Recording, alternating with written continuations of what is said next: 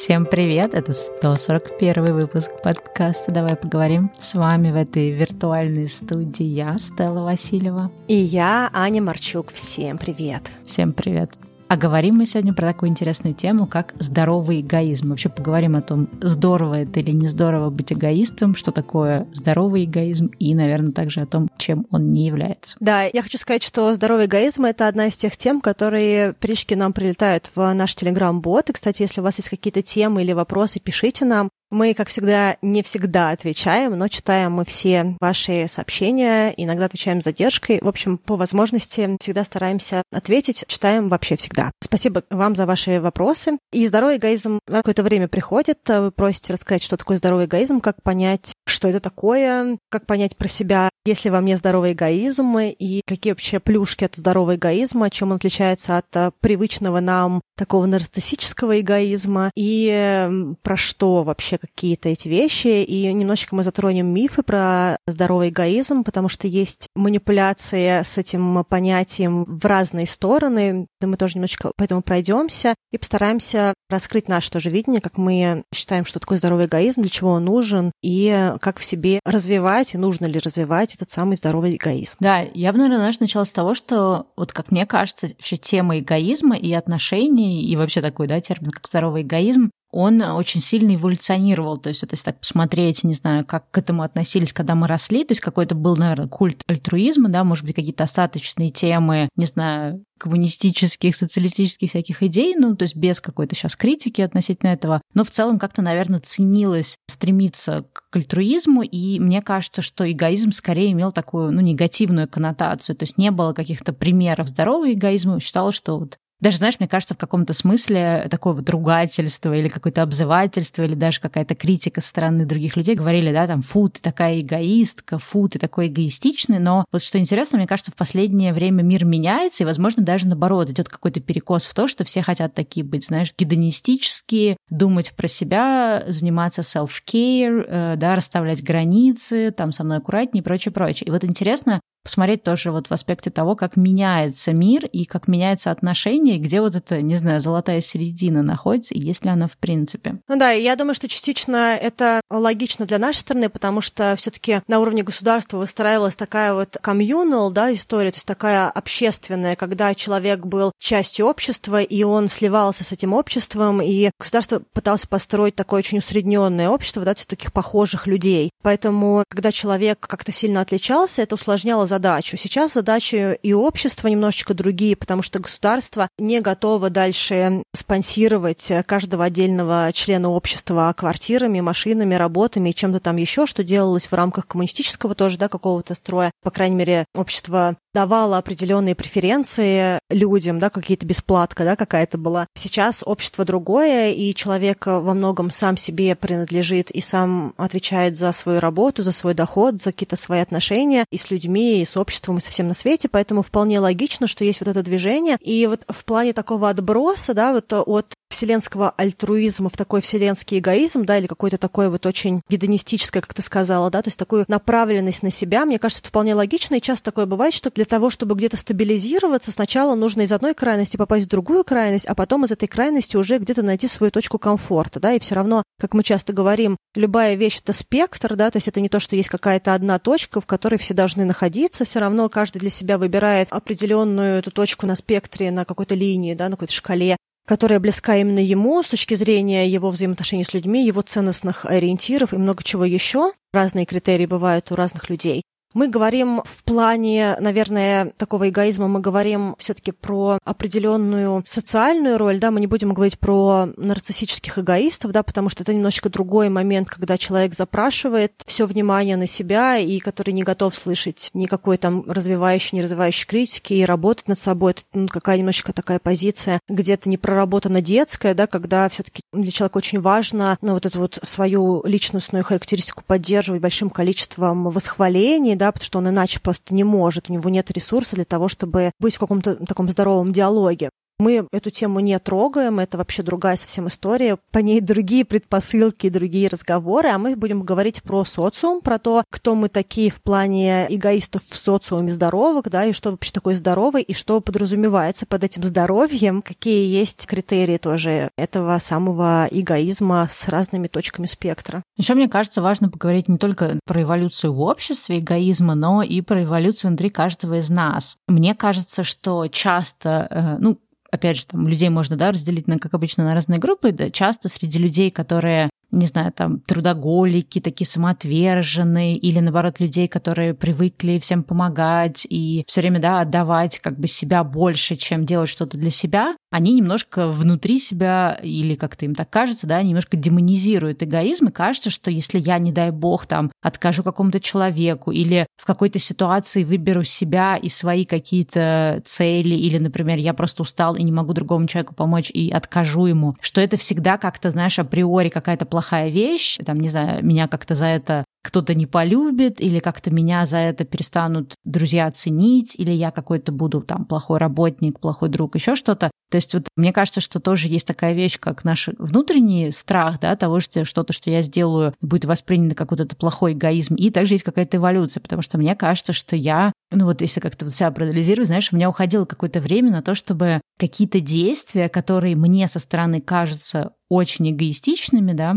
на самом деле понимать, что в этом нет эгоизма, что это что-то, какая-то ситуация, да, где я просто выбираю, ну, как бы, что удобно мне или как нужно мне, не потому что я такая плохая или кого-то ненавижу, но потому что это объективно реально, что вот в этой ситуации я могу только так, и нет ничего плохого, что ты в каких-то ситуациях говоришь кому-то нет или немножко, да, по-другому формулируешь условия, но, к сожалению, часто это может, конечно, привести к какому-то конфликту или к какому-то твоему даже внутреннему конфликту, когда тебе кажется, что ты там что-то плохое сделал, хотя на самом деле это не так. Да, и я хотела бы сказать, что в отношении здорового эгоизма есть вот эти вот два очень полярных мифа. То есть, с одной стороны, есть миф, про который говорила Стелла, что как только я выбираю где-то себя и позволяю себе что-то сделать для себя, то есть поставить себя выше, да, поставить себя на первое место, да, сделать какие-то вещи, которые важны мне, и сказать кому-то нет какой-то конкретной ситуации, я сразу становлюсь эгоистом-эгоистом. Но также есть и обратная сторона, такой миф, когда человек, допустим, ни для кого ничего не делает, а делает только то, что выгодно ему, и такой говорит, вам просто я неудобен, потому что я здоровый эгоист. Вообще это нормально не делать, и кажется, что, ну, наверное, действительно, может быть, человек здоровый просто эгоист, но и одно, и другое — это утверждение не до конца корректное, потому что здоровый эгоизм — это не про то, чтобы жертвенно делать все для других и все время забывать про себя, и это также не про то, чтобы все время выбирать себя, когда это удобно, да, то есть это про то, чтобы не относиться жертвенно к себе. То есть вообще для меня, если вот я бы каким-то образом давала определение термину здоровый эгоизм, я бы сказала, что здоровый эгоизм — это не жертвенное отношение к себе и своим потребностям, потому что это в какой-то степени очень зрелая позиция, и это путь путь, да, то есть это вот прийти к здоровому эгоизму, причем здоровому эгоизму, который мы сами для себя идентифицировали, да, не как-то кто-то другой нам сказал, что ты здоровый эгоист, если ты делаешь раз, два, три, четыре, а прийти к своему пониманию вот этого вот здорового эгоизма, что для меня конкретно будет благостно, да, то есть вот как я хочу взаимодействовать с миром, с другими людьми, и, кстати говоря, в первую очередь с собой, да, потому что обычно, когда говорят здоровый эгоизм, все время думают про отношения я и другой человек, но вообще-то самые первые отношения, которые человек должен построить, построить в этом своем здоровом эгоизме, это отношения с самим собой, только потом уходить на какие-то другие отношения. И что для каждого человека это значит, это будет очень сильно отличаться. Поэтому не жертвенное отношение к себе, к своим потребностям и понимание того, что такое здоровый эгоизм для меня лично. Ну да, еще мне, знаешь, кажется, вот мы несколько выпусков назад обсуждали тему, например, там, вот ты там с кем-то примерно договорился, но все нечетко. И вот мы говорили о том, что на самом деле отпустить вот этот контрол фрик, это значит, что понять, окей, раз нет четких договоренностей, другой человек там куда-то пропал, да, там не пишет, не созванивается, не дает тебе точного времени, то по-хорошему надо просто взять и заняться своими делами. Там ты приводила пример, да, что ты взяла, просто поехала на велосипеде заниматься своими делами, и когда человек объявился, уже как-то корректировались под это. И вот, вот это как раз, мне кажется, пример здорового эгоизма, что ты, в общем-то, в этой ситуации понимаешь, что да, ты можешь сейчас сидеть ждать человека, и у тебя весь день пойдет на смарку, либо ты можешь выбрать сейчас поехать сделать свое дело, ну раз как бы человек, да, сам не объявился в какое-то такое более-менее предполагаемое время, но при этом это тоже не про то, что ты, например, когда он объявился, ты такая, все, я теперь с тобой там никуда не поеду, да, потому что вот я там обиделась, не знаю, или еще что-то, отсылочка к нашему выпуску про обиды, а это именно про то, что ты сейчас вот, ну окей, раз ситуация непонятна, ты поехал делать свои дела, да, раз как бы человек с тобой не скорректировался по времени. А дальше, когда он объявился, вы уже находитесь находите какой-то совместный, да, обоюдоудобный вариант уже в той конкретной ситуации. То есть вы из новой точки, да, делаете какой-то план. То есть это не про то, ну, что там ты наказала его тем, что ты поехала, или то, что ты с ним не встречаешься, а про то, что ты как бы подкорректировалась, и здоровая часть является в том, что потом, да, ты уже подкорректируешься еще раз под него, а он под тебя. Да. Начиная тему здорового эгоизма, я бы хотела бы вот сказать про то, что я немножко выше сказала. Я считаю, что здоровый эгоизм, прежде всего, это отношение с самим собой. И если вы каким-то образом задаетесь вопросом, как быть здоровым эгоистом, что такое здоровый эгоизм, я бы призывала подумать про себя, то есть какие вообще у меня есть потребности, да, то есть чего я хотела бы не серии, я хочу сейчас конфетку, мармеладку или поспать, да, а какие у меня есть генеральные жизненные потребности, то есть что для меня, как для человека важно. К примеру, для меня важно, чтобы меня окружали близкие люди.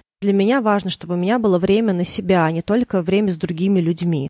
К примеру, для меня важно, чтобы у меня было свое небольшое, но пространство, куда я могу уйти и закрыть дверь. То есть какие у вас есть потребности фундаментальные, без которых вам будет тяжело проживать свои дни. И эти потребности должны лечь в основу вашего этого эгоизма здорового. Потому что если вы не понимаете свои потребности, вам будет очень сложно быть в диалоге с другими людьми. Вы все время будете находиться в каком-то виде манипуляции. Либо вы будете находиться в манипуляции, когда другой человек на вас нахлобучивает свои потребности, и вы просто не имея на руках понимания себя, просто подключаетесь к потребностям другого человека и сливаетесь с этим человеком. Либо вы можете находиться в другой истории, когда вы не понимаете свои потребности, но вам хочется, чтобы все отстали, и вы тогда в другой манипуляции говорите, что у меня здоровый эгоизм, поэтому я ни для кого ничего не буду буду делать, поэтому отстаньте. Пока вы меня не развлекаете, я вообще не готов ничего делать. Либо меня это веселит каким-то образом, либо я там не участвую. Самое важное, с чего начинается вот это здоровье, это понимание своих потребностей и понимание своих ценностей, про что я. Действительно ли мне важны деньги, или для меня важно, чтобы деньги просто закрывали мои какие-то там базовые потребности, да, или я хочу много денег, миллиарды, миллионы, я буду на это тратить свою жизнь, да, свой жизненный ресурс. Либо для меня важно окружение, либо для меня важно... То есть где вы здесь, ваши ценности и потребности, это ключевая история для построения любых дальнейших вещей.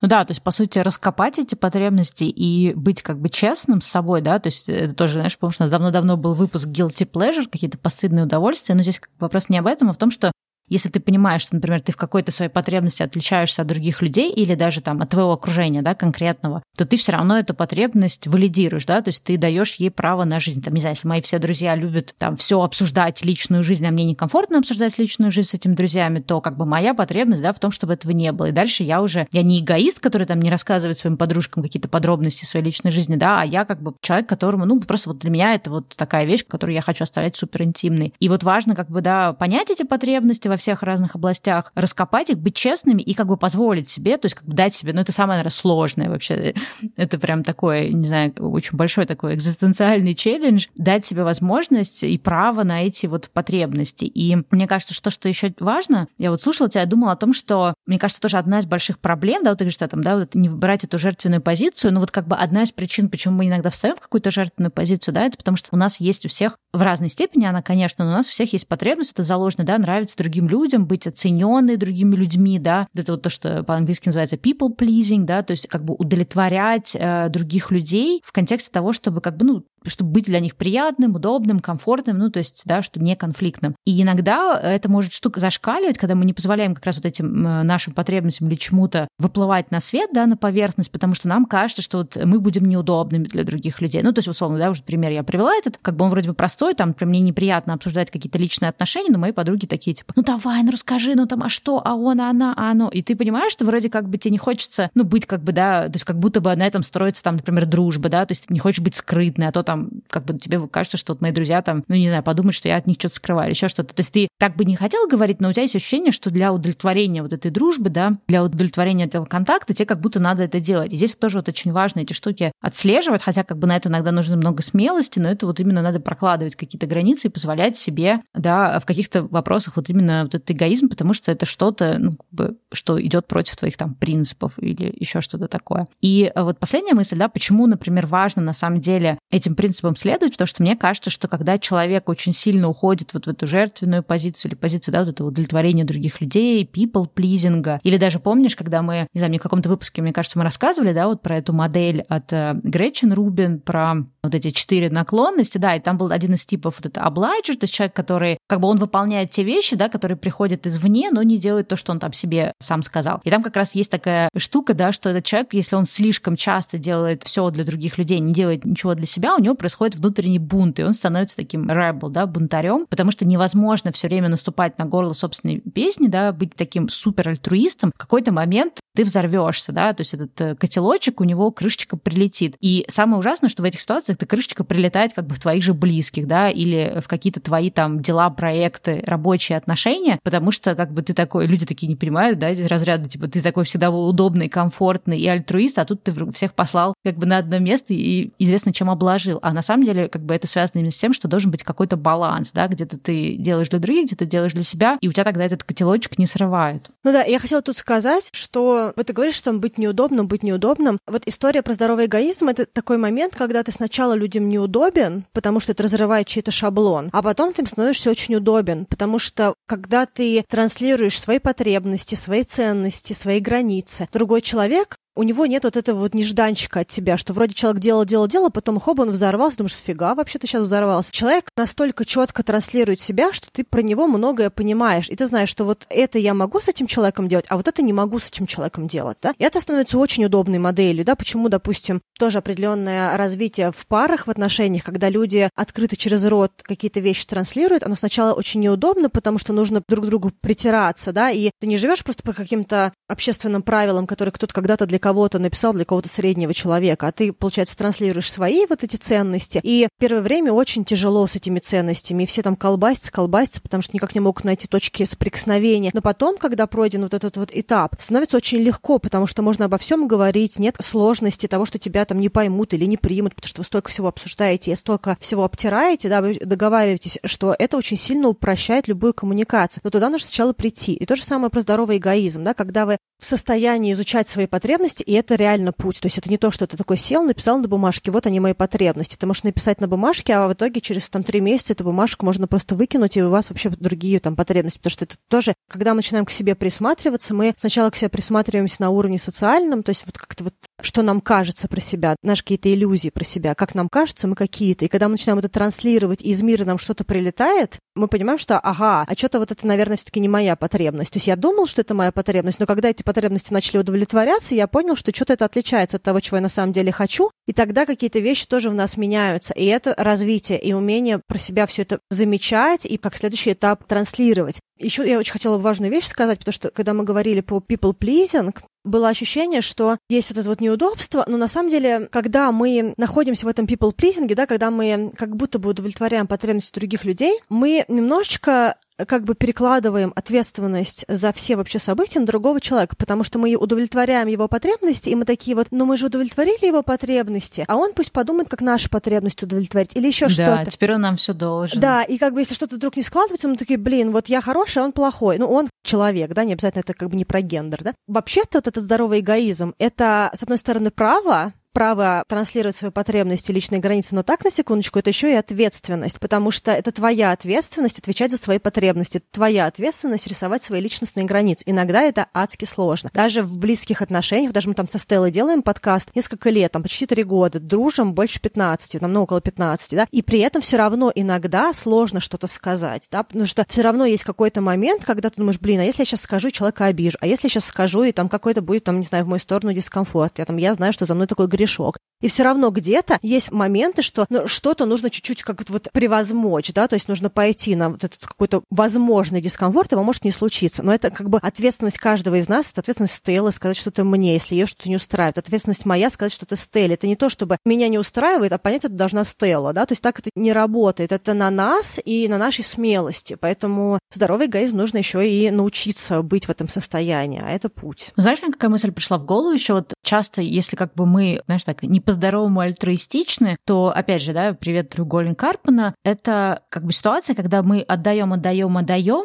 но мы отдаем это не потому, что нам хочется отдавать, да, или потому что у нас потребность отдавать, а потому что мы как бы считаем, что там мы, не знаю, такая мать-героиня, знаешь, там, семеро на скаку порву, и люди должны это оценить, или это должно прийти с каким-то признанием, или это да, какая-то гипер должна быть благодарность, да, или, как ты говорил, да, что-то в ответ. То есть, получается, это на самом деле альтруизм сводится к корысти, потому что ты это делаешь, да, потому что ты ждешь какой-то ответочки. А здоровый эгоизм для меня, он как раз в том, что я что-то делаю, да, я говорю да на какую-то твою просьбу, или я говорю да там на какое-то предложение, потому что это то, что мне хочется, и в следующий раз ты как бы мне скажешь да в той ситуации, когда тебе хочется. И это как бы получается более искренне, это получается бескорыстно действительно, и вроде бы казалось это эгоистично, но на самом деле вот на уровне каких-то, не знаю, человеческих отношений, мне кажется, в этом больше какой-то вот правды, знаешь, и больше какой-то близости и честности. И вторая мысль, которую я хотела сказать, я вспомнила, что когда я читала книгу «Эссенциализм», там как раз была идея про то, что вы там определяете да, для себя, что для вас критично, какие у вас приоритеты в жизни, на чем вы сейчас фокусируетесь, и учитесь говорить «нет» всему тому, что не подходит. И в том числе сюда идет говорить «нет» каким-то людям, да, которые тебя о чем-то просят, куда-то зовут, что-то предлагают. Понятно, что мы все должны как-то балансировать, где сколько мы отказываем сколько мы говорим «да», потому что на этом строятся отношения, но, по крайней мере, мы не говорим «да» всему. И он приводил пример из рабочей сферы, что, казалось бы, да, это как бы контринтуитивно. Казалось бы, как только ты на работе начнешь говорить чаще «нет», и вот прокладывать все границы и перестанешь быть альтруистом, как будто бы тебя там разлюбят коллеги, у тебя будет меньше какого-то успеха, а на самом деле все складывается к тому, что люди, наоборот, начинают к себе иначе относиться, потому что они понимают, что ты такой четкий чувак или четкая чувиха, ты точно знаешь, что ты хочешь, что ты можешь, что ты делаешь, да, то есть это также идет с тем, что если ты, с другой стороны, берешься за какие-то вещи, люди уже знают, что ты их сделаешь, сделаешь качественно, в срок и так далее, да, потому что у тебя как бы есть вот эти приоритеты и прочее. И он как раз говорит о том, что на самом деле люди к тебе начинают относиться с большим уважением, да, когда ты вот именно включаешь такой здоровый эгоизм. Хотя мы-то как раз чаще боимся, что, наоборот, люди там к нам хуже начнут относиться или что-то про нас там плохое подумают. Да, потому что это приятная предсказуемость. Да? То есть это такой момент, когда ты понимаешь, чего ждать от человека, и диалог с ним строится открытый и прямой. Потому что когда ты находишься в этой истории жертвенно-манипулятивной, то все время нужно как-то вот выпрыгнуть из штанов, чтобы как-то договориться. Кто-то один манипулирует, или кто-то вечно страдает, или эти роли меняются, да, вот то, что мы говорили про треугольник Карпмана, да, потому что когда ты делаешь из чувства вины или долга, это все равно ну, не совсем про любовь к ближнему, это скорее, это очень неудобно, правда, мне она тоже очень неудобна, потому что когда ты помогаешь другим людям, независимо от того, как ты помогаешь, ты все равно про себя чувствуешь хорошо, что я помог другому человеку. Но когда ты помогаешь другому человеку, потому что ты не смог найти в себе силу отказать, все-таки это такое немножечко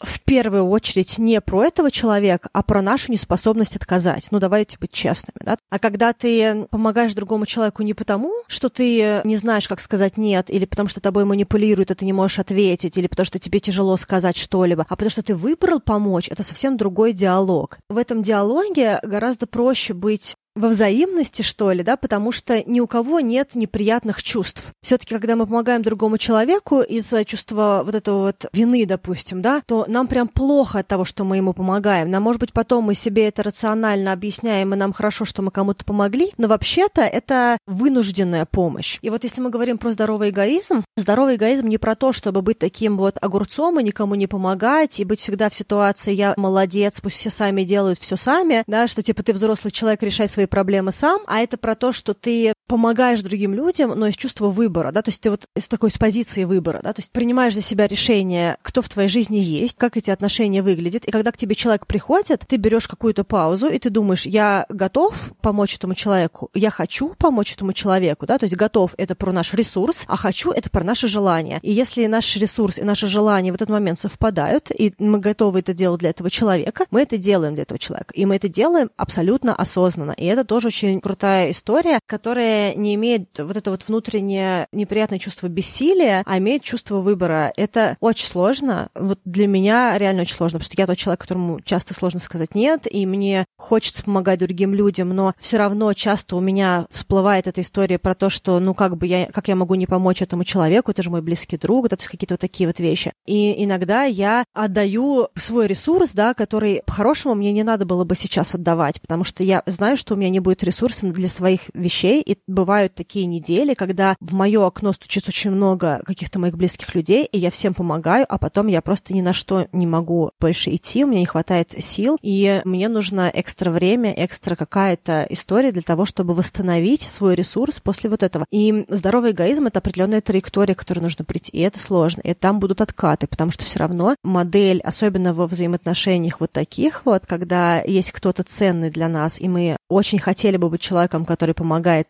нашим близким людям, там гораздо сложнее, возможно, сложнее всего менять что-то в сторону этого здорового эгоизма, личных границ и прочее. Да, но видишь, там еще есть откаты, потому что есть сопротивление общества, да, то есть есть какая-то вот эта демонизация эгоизма здорового, и также есть сопротивление стороны твоего окружения, особенно если, вот знаешь, это, ну, это чаще с этим сталкиваются люди, которые, например, узнают про тему личных границ, начинают ее прокладывать, и вот у меня, например, где-то так вот, наверное, с прошлого года, какой-то, с прошлого лета как раз, наверное, ровный год, как я очень много думаю про тему личных границ, очень много делаю каких-то вещей, которые я раньше не делала, и это был очень непростой год, потому что очень много вот этого пушбэка, да, то есть ты как бы в какой-то ситуации вел одним образом, а тут ты начал вести иначе. И люди, естественно, если они уже привыкли к какому-то стороны тебя поведению, привыкли к какому-то образу тебя, у них есть какие-то ожидания, или они, например, каким-то образом манипулировали тебя для того, чтобы ты что-то сделал, и ты это делал, да, то есть ты подавался на эти манипуляции, то, конечно, просто так люди от тебя не отстанут. И это всегда очень, ну, таким с тяжелым сопротивлением проходит, начиная от того, что кто-то тебе будет говорить, фу, какой ты неблагодарный, вот, тебе на нас наплевать, или там тебе кто-то будет говорить, что это твой долг, как можно быть таким эгоистом. То есть очень много вот этого всего, и вот через это тоже очень сложно продраться, и сложно продраться и понять, а где я не прав, да, где я действительно, ну, мне нужно было в этой ситуации сделать так, как люди от меня хотят, а где это просто мой, ну, сейчас какой-то такой вот промежуточный, не знаю, переходный период, когда, с одной стороны, я буду сам находить тоже себя, да, вот эти свои потребности и какие-то свои границы прокладывать, и в каком-то смысле тоже будет отсеиваться тот образ, который есть у людей про меня, да, потому что часто, ну, то, что я говорила, да, человек может там терпеть, терпеть, терпеть, потом, потом у него крышечку сорвало, и люди такие, а что это вообще было? И человек думает, ну, а все, как бы, да, я вот натерпелся от вас, а люди-то об этом не знают, то есть ты-то им не сообщал словами через рот. И ты как бы такой ожидаешь, что люди сейчас к тебе новому привыкнут, а они не очень-то готовы привыкнуть. Это тоже требует время, и ну, кто-то, может быть, и не будет готов привыкнуть, эти пушбеки продолжатся. И поэтому, да, конечно, это такой очень период и осознавание вот про где моя вот доля здорового эгоизма и что я могу себе позволить, и как мне дальше донести это до других людей. Нужно тоже такой момент еще осознать, болезненный, что любое изменение нас приводит к изменению нашего окружения. И люди, которые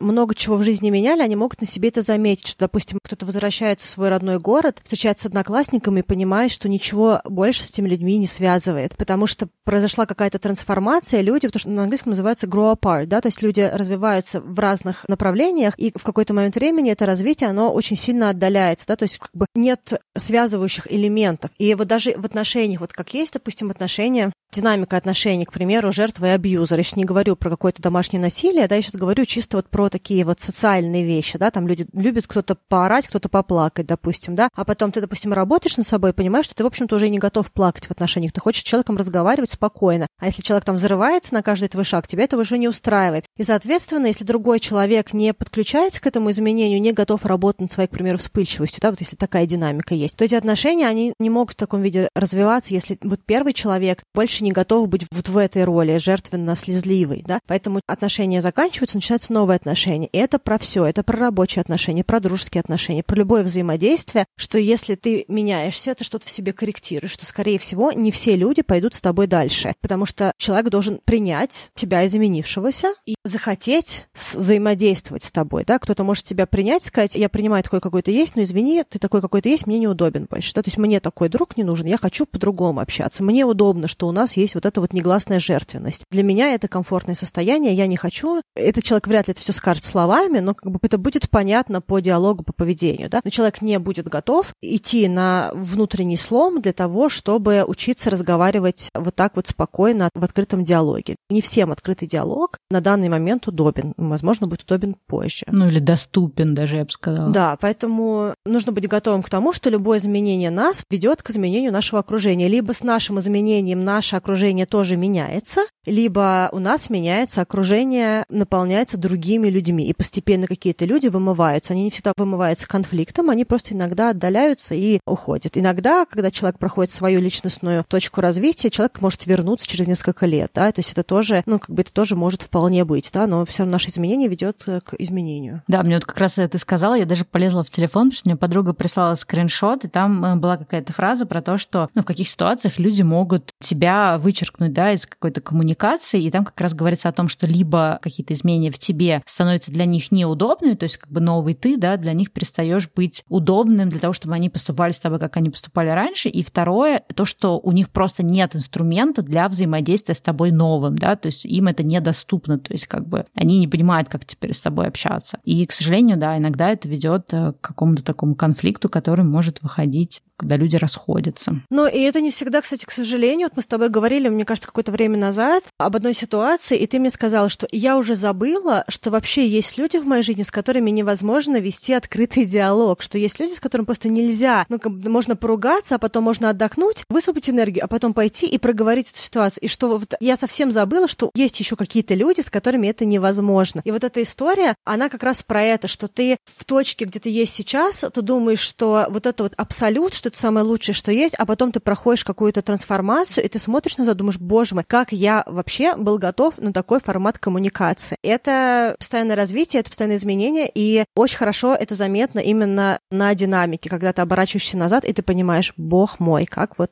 это было для меня раньше окей абсолютно, а сейчас уже нет. Все. Да, это другое. правда. Но и если мы говорим про здоровый эгоизм, вот мы косвенно, наверное, про это сказали, но я хотела бы это просто подчеркнуть. Когда мы понимаем свои потребности, свои ценности, учимся транслировать свои личные границы, то, что происходит, мы приоритизируем себя, то есть мы ставим себя и свои задачи в начало списка, а не в конец. Да? То есть мы не тот человек больше, который бегает и решает проблемы всех на свете, а потом по остаточному принципу решает свои и никуда не двигается, да, или двигается очень медленно, или очень сильно страдает, что другие люди не решают его проблемы. Мы в первую очередь решаем свои задачи, мы можем их миксовать по-разному, у нас может быть все наши задачи, а потом все другие задачи, мы можем решить сначала наши топовые задачи, потом сделать какие-то задачи для других, потом решать какие-то снова свои задачи и так по кругу. Это все очень динамично, но если мы говорим про здоровый эгоизм, это такое состояние, когда мы наши желания, задачи, дела, какие-то еще вещи, которые для нас важны, мы все-таки все-таки их ставим куда-то вверх. И это супер важно, и это то, что как раз двигает наш эгоизм да, и какое-то наше отношение с миром в сторону здоровой ситуации. И как раз то, что позволяет нам развиваться, улучшаться, достигать каких-то целей и не быть потом вот в этом бунтарском состоянии, когда мы просто настолько устали решать все задачи по кругу, что мы просто срываемся на всех подряд и имеем целый список претензий к миру. Да? А когда мы решаем свои задачи, у нас все хорошо, потому что это приводит к тому, что у нас многое становится хорошо, хорошо, потому что у нас есть ресурс на нас, на наши какие-то вещи, то мы с миром взаимодействуем гораздо комфортнее, нам проще благодарить мир, людей, все, что происходит, как бы дни становятся светлее, как будто бы. Ну да, мне нравится то, что ты сказала, да, что как бы это все в динамике и в разный подход. Где-то ты можешь, например, вначале сделать все для других, потом для себя, где-то ты можешь как-то это миксовать. И также важно тоже понимать, что это бывают разные периоды. Бывает период, когда ты в ресурсе, и ты готов очень много отдавать и делать для других, а бывает период, когда ты вообще не в ресурсе ресурсе. И это как бы окей, да, то есть это окей в этот момент себя приоритизировать, понимать, что у меня сейчас закончилась вся энергия, и да, я могу, конечно, сейчас надорваться и отдать эту энергию куда-то еще, но, во-первых, я не восстановлюсь, а если я не восстановлюсь, значит, я не смогу дальше продолжить эту энергию куда-то отдавать. То есть, получается, это тоже, знаешь, какой-то, должен работать какой-то внутренний принцип соблюдения, да, сохранения вот этой энергии, и что это тоже наша ответственность ее сохранять, потому что, да, можно надорваться сейчас, но потом, значит, э, у нас не будет долго сил на то, чтобы вообще куда-то что-то отдавать. И вот это тоже очень важно понимать, что это все, ну, это все, вот нет какой-то, да,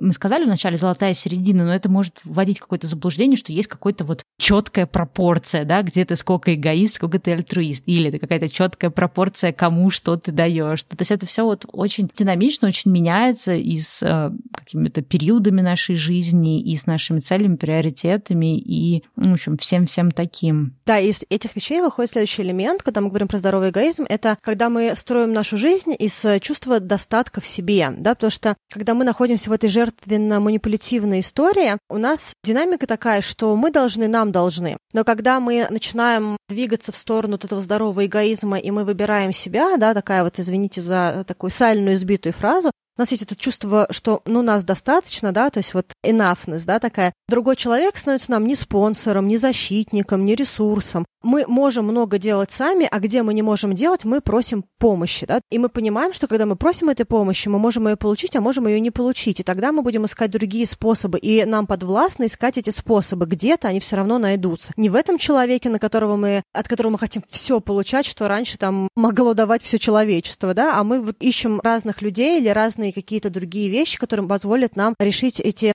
задачи. А люди рядом с нами, они не потому, что они нам что-то обеспечивают, да, а потому что мы хотим этих людей рядом, потому что мы их выбираем, потому что нам с ними хорошо, уютно, или нам с ними интересно, тепло. Это нас развивает, это общение, и что-то для нас меняет, или человек для нас зеркало и в состоянии нам показать что-то про нас. То есть это какое-то более зрелое отношение, которое идет не своей недостаточности и желания паразитировать в какой-то степени да, на другом человеке. Ну да, мне кажется, это еще важное такое заблуждение про альтруизм. Считается, что как бы альтруизм это какое-то такое вот абсолютное добро, да, что если человек отдается другим, делает все для других, свои приоритеты задвигает, свои какие-то потребности задвигает, что это какое-то абсолютное добро, но это на самом деле не совсем так, потому что чаще всего это, ну вот скорее всего, да, это синдром спасателя, то есть у человека вот есть вот эта потребность, она в силу разных причин может существовать, да, но это как бы на самом деле не совсем здоровая такая, ну вот в ментальном плане потребность, потребность спасать, потребность как бы, да, либо это какая-то гиперопека, когда мы там все для всех делаем, либо вот именно синдром спасателя. И получается, что то, что люди часто не отдают себе отчет, что мы делаем что-то для других, не потому, что мы там делаем что-то для других, мы хорошие, а потому что мы закрываем тоже какую-то потребность. То есть так или иначе мы все равно закрываем какие-то потребности, мы все равно делаем что-то из своих каких-то, ну, вполне эгоистических целей, даже когда мы делаем альтруизм. И хороший пример для этого благотворительность, да, любые какие-то вот некоммерческие организации. То есть, с одной стороны, люди, которые идут в некоммерческие организации, это люди, которые отдают себя, делают что-то для других, волонтерят и так далее. Но самое классное, когда эти люди отдают себе отчет, что они это делают в первую очередь для себя, да, то есть закрывая свои какие-то штуки. И тогда вот вся вот эта вот волонтерская, благотворительная деятельность, она становится очень здоровой. А когда люди отдаются, потому что вот именно им кажется, что они там должны отдаваться чему-то, что это какое-то великое служение, какая-то такая роль или нож, или какой-то такой крест, то потом обязательно это всегда выходит каким-то боком. Потому что тема, как бы, да, вот такого стопроцентного служения, стопроцентного отдавания себя куда-то, она чаще исходит из каких-то внутренних там штук. Там, может быть, мы чего-то избегаем, может быть, мы от чего-то, не знаю, внутри себя скрываемся, что-то себе не хотим признать, да.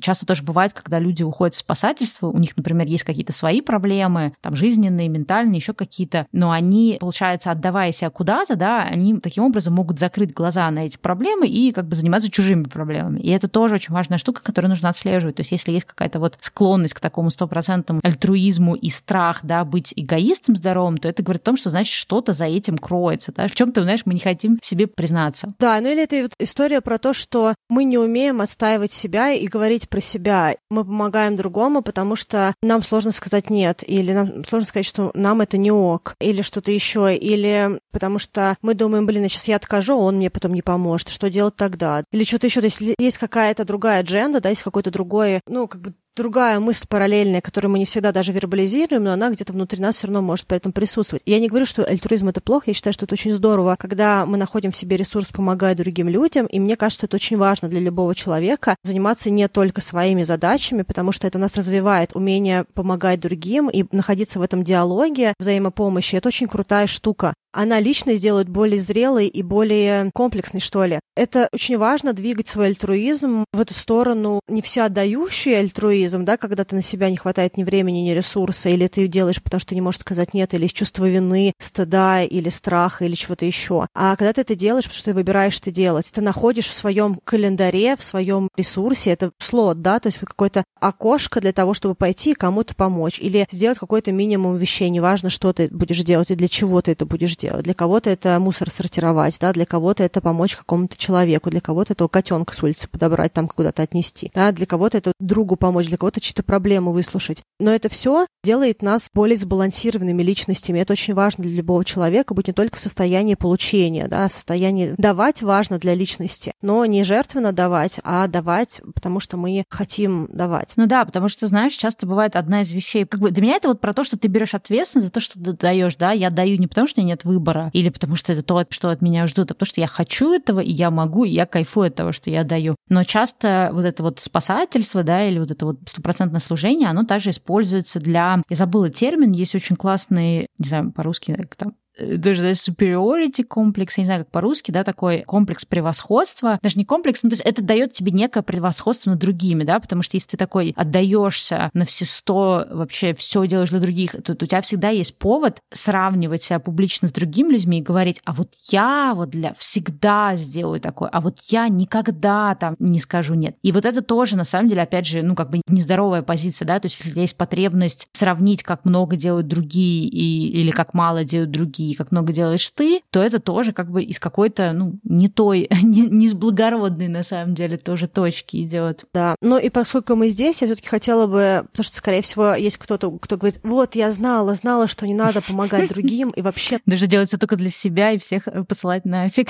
Я очень хочу отразить эту историю, потому что фраза «мне это не хотелось сделать» или «меня это не развлекает» или «я не хотел, поэтому я решил это не делать» и вообще это здоровый эгоизм — это другой вид манипуляции, когда ты в состоянии такого немножечко паразита, да, когда ты в основном в отношениях всегда только получаешь, да, и даешь либо минимум, который нужен, чтобы эти отношения поддерживались, либо только тогда участвуешь в жизни другого человека, когда тебя это веселит, то есть ты как бы все воспринимаешь как такое поле для игры, да, развлечения. И когда к тебе приходит кто-то там твой аля в значимом круге, ты говоришь, что типа, ой, малыш, я типа не буду это делать, потому что мне этого не хочется делать, простите, сорьки там и прочее, то это не про здоровый эгоизм, это про эгоизм, эгоизм и про желание получать только для себя. Все-таки здоровый эгоизм — это про то, что мы находимся в контакте с другим человеком, и мы не только берем, мы также даем, и мы выбираем это давать, если мы этих, как какого-то человека считаем близким человеком, да, или мы объясняем себя в какой-то ситуации, если мы не можем дать, и другой человек, в общем-то, это на нем принять эту позицию. Но так или иначе, здоровый эгоизм подразумевает, что мы все равно находимся в контакте, мы все равно даем, мы просто не отдаем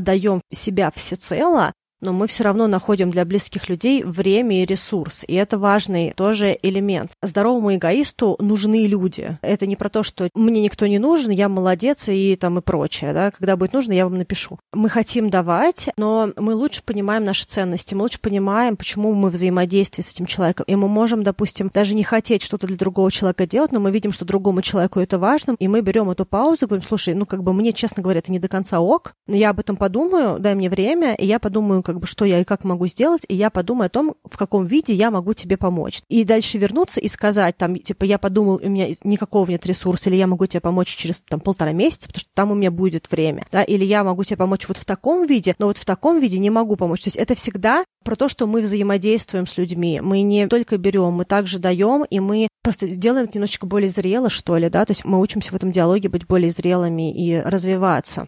Вот такая у меня здесь есть мысль. Ну да, да, я согласна с тобой. И это про то, что если оба человека, в принципе, вот тут как раз с этим, да, то есть понятно, что если один в коммуникации пытается практиковать здоровый эгоизм, а второй пытается, да, как бы, точнее, не пытается, а тот как бы ожидает, да, какого-то постоянной отдачи, то это не работает. Но если оба исходят вот из такого здорового эгоизма, то это для меня ситуация, когда, опять же, да, я согласна с тобой, это не про то, что никто никому ничего не делает, и каждый живет своей жизнью. Нет, то, что вы друг другу помогаете, но это ситуация такой свободы в хорошем смысле, когда я могу тебе сказать, что, Ань, я очень хочу тебе помочь, но у меня сейчас просто вообще нет сил, или я не в ресурсе, или у меня такая-то жопа случилась, или еще что-то. Вот смотри, вот так я сейчас могу тебе помочь, а там, да, через несколько дней могу тебе помочь иначе. Или давай вот я позвоню общей знакомой, она вот может помочь тебе в этой ситуации. И это та ситуация, когда ты можешь как человек, да, услышать меня, и если, например, у тебя вообще никаких как бы вот концов нет, и ты можешь не сказать, слушай, что я знаю, что у тебя, конечно, сейчас полная-полная же, но у меня тоже сейчас никаких концов нет, и я тоже разваливаюсь, если ты как хоть как-то сможешь, то, пожалуйста, помоги. И это вот тоже та коммуникация, когда я понимаю, что мы обе честны друг с другом, если ты мне скажешь, что, Стелла, ты для меня, да, там, последнее вот это спасение, да, или какой-то last resort, и я я тоже понимаю, что даже меня нет сил, но это как бы тот случай, когда вот я как друг, да, должна ворваться и что-то сделать. И в этой ситуации как бы и ресурс находится, и второе дыхание открывается и так далее. Но при этом я знаю что также, что эта ситуация, если ты понимаешь, да, что это я не последний человек, который может тебе помочь, ты можешь взять ту крупицу помощи, которую я даю, или как-то мы можем передоговориться, найти третьего человека, еще что-то, и ты на меня за это не будешь в обиде. То есть ты понимаешь, что, ну, как бы мы все живые люди, и у нас разные степени, ну, в разные да, периоды жизни разные степени возможности помочь. И вот это вот, как бы, мне кажется, такой обоюдно здоровый эгоизм, когда один человек может сказать, слушай, нет, я не могу, а другой человек может взвесить свою ситуацию и сказать, блин, я знаю, что ты не можешь, но вот, вот, вот только ты можешь мне помочь, пожалуйста, да, и как бы ты можешь попросить об этой помощи, да, то есть ты не исходишь из того, что я попросила, ну, как бы логично, что все должны подорваться, а если не подорвались, значит, все такие плохие. Нет, ты знаешь, что как бы в той ситуации, когда тебе критична эта помощь, что ты просто берешь и еще раз проговариваешь, что это критичная ситуация, и другой человек уже в этой ситуации, конечно, не говорит тебе, знаешь, а меня нет дела до этого. Он, может быть, где-то там собирает второе дыхание и действует.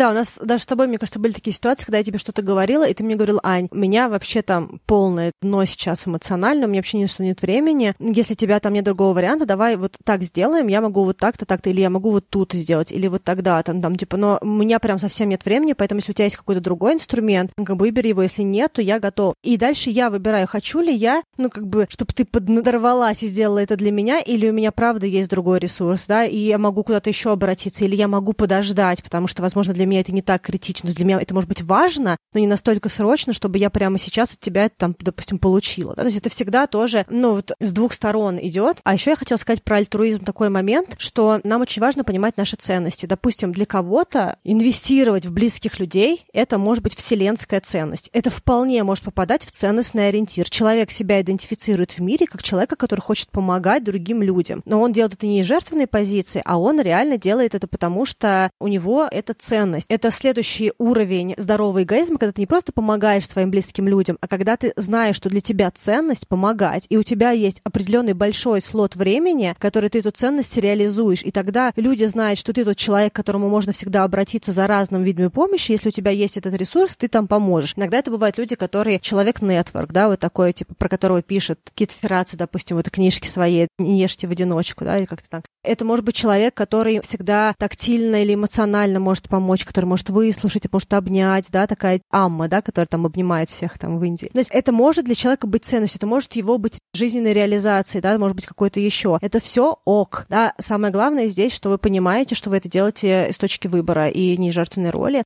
и э, не из меркантильных ценностей, а это ваша какая-то внутренняя ценность. Это тоже, как бы, может быть, вполне ок. Вы можете так себя идентифицировать. Про эмоции. Про эмоции, потому что, когда люди говорят про здоровый эгоизм, они все время считают, что это только про какую-то, знаешь, такую вот сухость, что-то такое должен быть с точки рацио, и что вообще над своими эмоциями не нужно работать про безразличие. Да, еще мне тоже кажется важно проговорить тему того, что часто, опять же, те люди, которые демонизируют эгоизм, они представляют какого-то такого человека, робота, знаешь, у которого нету вообще никаких чувств, ему ни до кого нет дела, он не испытывает никаких вообще там, не знаю, эмоций, любви, добра, заботы и прочего. Он абсолютно расчетливый, он э, как-то, знаешь, там на 10 шагов вперед рассчитывает, кто кому что и как. И вот, э, ну, как бы наша, да, позиция с тобой, наверное, заключается в том, что мы с этим не согласны, что здоровый эгоизм — это не про это. То есть человек, который рассчитывает и не испытывает эмоции, это называется манипулятор. Или социопат. Да-да, что-то такое, который знает, как людьми играть. Тут речь про то, что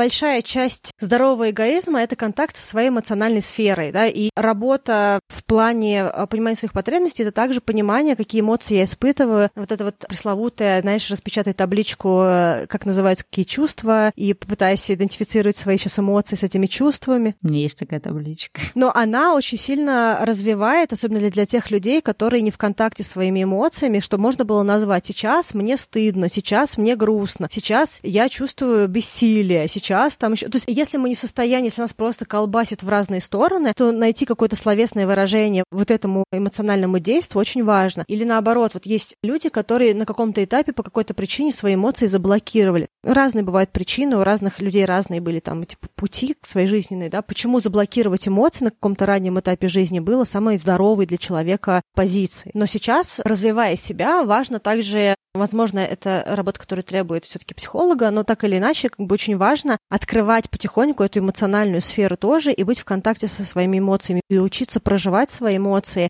называть свои эмоции и транслировать свои эмоции. И в этой истории пробовать также понять, а что у других людей, что за эмоции у них, потому что здоровый эгоизм — это не про избегание себя, не убегание от себя, не безразличие, того, что тебе на всех все равно, и ты в состоянии всем тут рациональные плюшки раскидывать. А это про коннект с собой, да, про связь с собой и про связь с другими людьми. Поэтому развитие этой сферы, оно тоже очень beneficial, да, оно очень, как сказать, выигрышно для человека, очень полезно другому человеку развивать свою эмоциональную сферу, быть в, в эмоциональном контакте. Если человек приходит к нам полностью разбитый в каком-то состоянии, мы не говорим, ой, слушай, сорян, у меня тут пять созвонов, поэтому ты тут порыдай в салфетке, пока. Салфетки там, да. Все-таки так или иначе эмоциональный контакт тоже очень важен, и развивать его тоже очень важно. Если вы находите себя в ситуации, когда вам кажется, что вот этот человек, который не испытывает эмоций, и вам с этим окей, это выбор, но также я бы подумала бы о том, чтобы поработать с кем-то, где ваши эмоции, потому что жизнь с эмоциями, когда мы их понимаем, и мы в состоянии их транслировать, она немножечко повеселее, как будто бы, и отношения поближе с другими людьми, потому что есть эта связь, мне так кажется. Ну да, видишь, тут получается, что в связке с развитием здорового эгоизма здорово еще развивать все эмоциональный интеллект, потому что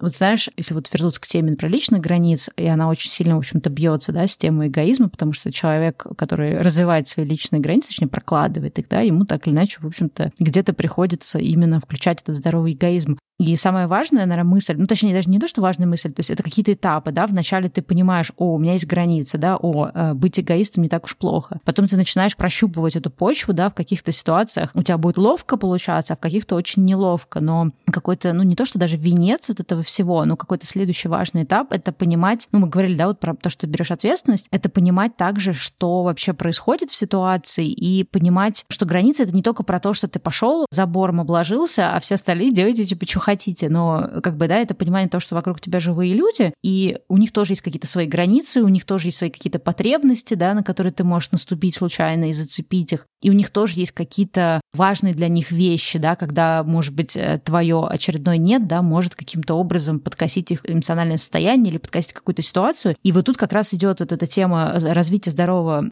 даже не здорового, не знаю, в принципе, эмоционального интеллекта, когда ты не только свои как бы границы и потребности чувствуешь, но ты пытаешься угадать тоже потребности других людей. Ну, понятно, что мы не, не читаем мысли, да, мы не можем угадать, но ты, по крайней мере, делаешь все для того, чтобы другой человек тоже смог как-то, да, про себя сказать, да, и ты как бы тут и учишься считывать свои эмоции, считывать чужие эмоции, если надо, проговариваешь свои эмоции, чтобы человек понимал, почему что-то там происходит. Тот человек, соответственно, тоже каким-то образом их высказывает, ты открыт к тому, что что другой человек тебе тоже какую-то обраточку присылает, и вы находите какой-то вот, ну, компромисс, не компромисс, может быть, это не всегда как-то, это слово не всегда используется как с позитивной коннотацией, но скорее находите какое-то вот такое вот пространство. Передоговорились. Да, где вам обоим комфортно. Возможно, это не будут чисто твои границы или твоя какая-то, да, твой взгляд на эгоизм. Это если, да, мы говорим с человеком, когда тебе важно строить отношения. Потому что если тебе не важно с человеком строить отношения, то, в принципе, это, ну, как бы не совсем тоже важно. В общем-то, этот разговор не имеет значения. Вот, и получается, что как бы если человек важен, да, то вы находите,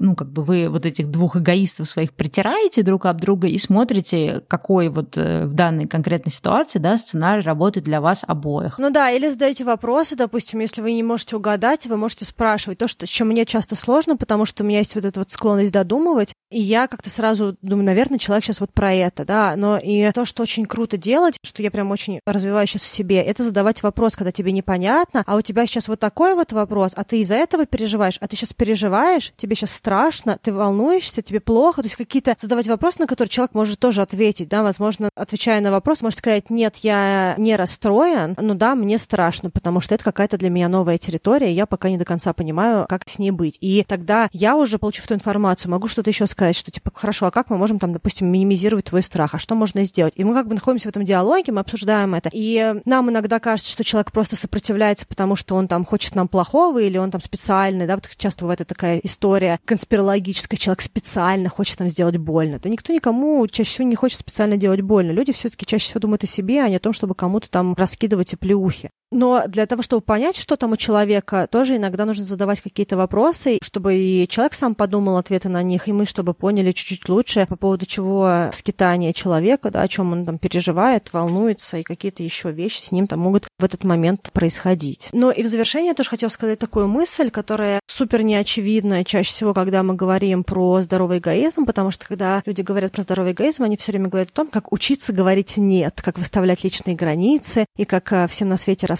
что нам не ок, как нам нехорошо и прочее. Но я хочу также сказать, что здоровый эгоизм — это про то, чтобы ассертивно говорить «да». Не когда ты такой, ну я не знаю, ну я подумаю, да что-то все плохо, да я не уверен, ну ладно, так уж и быть, если тебе это очень важно. Вот это вот. И ты вроде как тебе сказали «да», но ты чувствуешь, как будто тебя обговняли просто сейчас, и как будто бы и неловко, и уже хочется сказать, слушай, ну походу тебе не очень, давай, наверное, все таки нет. А когда, если для тебя это реально «да», ты не находишься вот в этом вот скромном танце, а ты просто говоришь, что типа, о, класс, да, давай, да, я хочу, да, мне нравится, да, я готов, да, это классная идея, да, я согласен и прочее. Потому что это тоже про здоровый эгоизм, про умение транслировать себя так, чтобы другому человеку не было плохо в этот момент от того, что вы сказали «да». И это тоже нужно в себе развивать, потому что некоторым людям очень плохо с этим откровенным «да» и с этим ассертивным «да». И очень много вот этих вот как раз историй каких-то жеманных или как-то вот непонятных, скованных, которые не дают человеку понимания, а я сейчас давлю на человека, почему он так вот как-то говорит мне. Да. Или такое «да», что ты думаешь, блин, лучше бы человек сказал «нет», потому что ты не понял, да, он хочет тебе там помочь или что для тебя сделать, или ты его как будто бы вынудил. Да, или там, а я сейчас должен заплатить за это «да», да, потому что как будто бы это «да» сейчас мне как-то стоило всех там, не знаю, плюшек мира, потому что, ну, как-то вот человек как будто бы прям 100-500 планов отменил, чтобы мне сказать «да» на кофе, допустим, да, и вот как-то вот уже и самому как будто бы не хочется этот кофе идти пить, потому что как-то вот оно все окутано каким-то негативом и страданиями, болью и жертвой и чем-то еще, а хочется, чтобы просто человек так же легко принял наше приглашение и дал нам эту плюшку от того, что человек тоже рад нас видеть, к примеру, да, если это там про кофе, да, или как бы какую-то нашу там просьбу согласился, но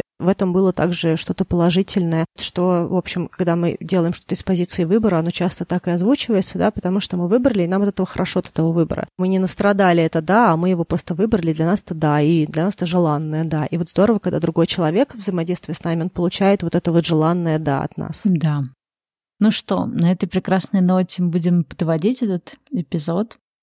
А мы немножечко еще поговорим про здоровый эгоизм на нашем Патреоне. Какие бывают э, случаи, когда у нас не получается подключить наш э, здоровый эгоизм или а, взаимоотношения, в которых что-то сложно аргументировать. Так или иначе, если хотите, то присоединяйтесь к нашему Патреону и послушайте продолжение этого разговора. Желаем вам разобраться с тем, где лежит ваш личный здоровый эгоист, и также желаем вам не знаю, это, конечно, не всегда происходит, но какого-то такого легкого внедрения это в вашу жизнь и в ваше окружение. Надеемся, выпуск был полезный, и вы что-то для себя подчеркнули ценное.